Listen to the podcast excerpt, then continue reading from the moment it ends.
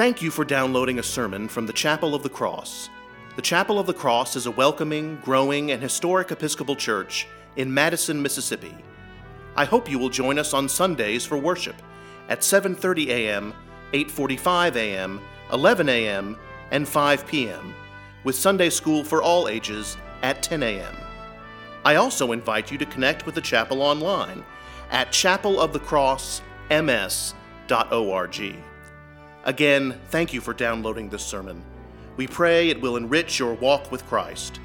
God bless you, and we look forward to welcoming you and your family to the Chapel of the Cross.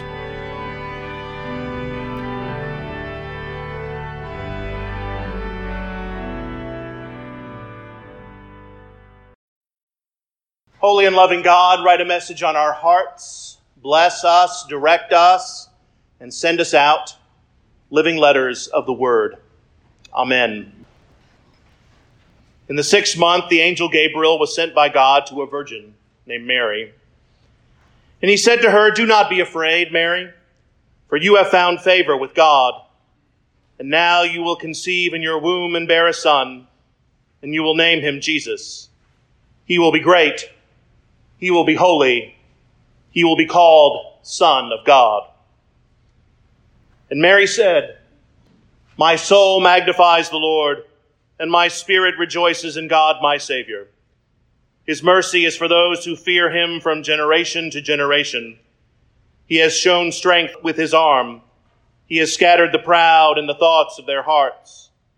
He has brought down the powerful from their thrones and lifted up the lowly. He has filled the hungry with good things and sent the rich away empty. You may ask yourself, why is the preacher man paraphrasing the Annunciation? Perhaps I am longing for more Advent esque temperatures. I am that, especially the week of day in the country. But those words of Mary, the song of Mary, are the perfect prelude for today's gospel, a parable told by her son. Dr. Amy Jill Levine, the author of the book we are currently studying, um, the Wednesday morning Bible study, wrote this about parables. What makes the parables mysterious or difficult is that they challenge us to look into the hidden aspects of our own values, our own lives. They bring to the surface unasked questions, and they reveal the answers we have always known but refuse to acknowledge. And this is one of those parables. There was a rich man who was dressed in purple and fine linen and who feasted sumptuously every day. And at his gate lay a poor man named Lazarus, covered with sores. These characters would have been familiar to Jesus' audience. Dubious rich men and noble poor men were stock players in first century tales. And it is easy, uh, easy for us to read this story and come to a simple conclusion.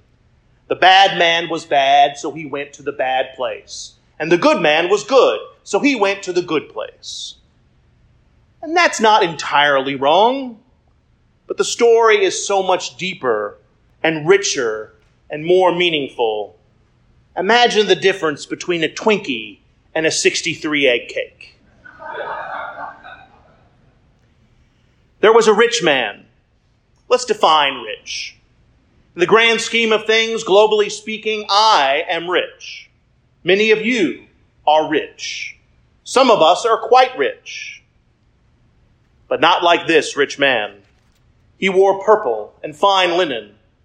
Purple was the most expensive dye on the market. And linen, the only other people who got to wear linen were the priests. And only when they entered the Holy of Holies in the temple, the place where they believed God himself dwelled. The rich man wearing purple and fine linen is the equivalent of wearing a haute couture evening gown to go bowling. And he feasted sumptuously. I know this might shock you, but I get enough to eat. And once again, most of us have never known true hunger. But we don't feast sumptuously every day. We don't have Christmas dinner with the roast beast and all the sides and all the fixins and all the desserts and all the wine on a Tuesday with servants and live music? And if you do, why haven't you asked your rector over for supper? But that is what feasting sumptuously meant. This is not just a rich man. This is an ostentatious, gluttonous, ravenous narcissist.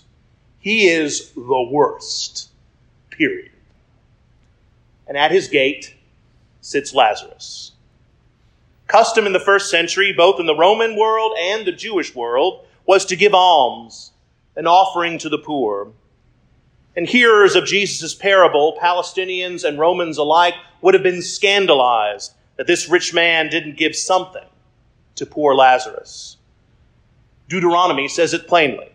Since there will never cease to be some in need on the earth, I therefore command you open your hand to the poor and needy neighbor in your land. Or more poetically, from Tobit, to all those who practice righteousness, give alms from your possessions, and do not let your eye begrudge the gift when you make it. Do not turn your face away from anyone who is poor, and the face of God will not be turned away from you. For turning your face, for not seeing the poor at all, that is the real sin we are talking about this morning. The rich man was not condemned to eternal torment because he was rich, but because he was too wrapped up in his own self that he didn't even acknowledge the suffering human right in front of him. He is like the people described by the prophet Isaiah, who keep listening but do not comprehend, keep looking but don't understand. And seeing in this context is not just the physical act of vision. It is not, as my better half, who teaches anatomy at the medical center, described it, reflected light passing through the cornea, focused by the lens onto the retina where rods and cones code the signal that can be transported by the optic nerve. The optic nerve then projects a collateral visual hemifield to the occipital lobe in the back of the brain. I don't know what half of those words mean, but that ain't it. To see, hear, is to recognize, to witness, to mark. We see our Lazaruses, our others, and we do not question their motives or judge their choices or shame their mistakes. We just see another, beloved as we are, made in the image of God. And then we feed them or clothe them or welcome them or include them, or we just let them be themselves. That is the sight that Jesus implores us to exercise in this parable. Renowned public interest lawyer Bryan Stevenson wrote in his book Just Mercy The true measure of our character is how we treat the poor, the disfavored, the accused, the incarcerated, and the condemned as we leave this chapel, as we receive the Eucharist and go out into God's creation, look around and truly see. See and witness all that is going on the good, the bad, the ugly, and the truly sinful. See and mark those who are too easy to brush aside. Such vision can be difficult, and some may be tempted to turn away but we cannot allow more chasms to fester, like the one between the rich man and Lazarus. Instead, see and remember that all of us are one, united by a loving God. Our circumstances may be very different, but we are one in God. Look for the oneness, and then all will be redeemed. Amen.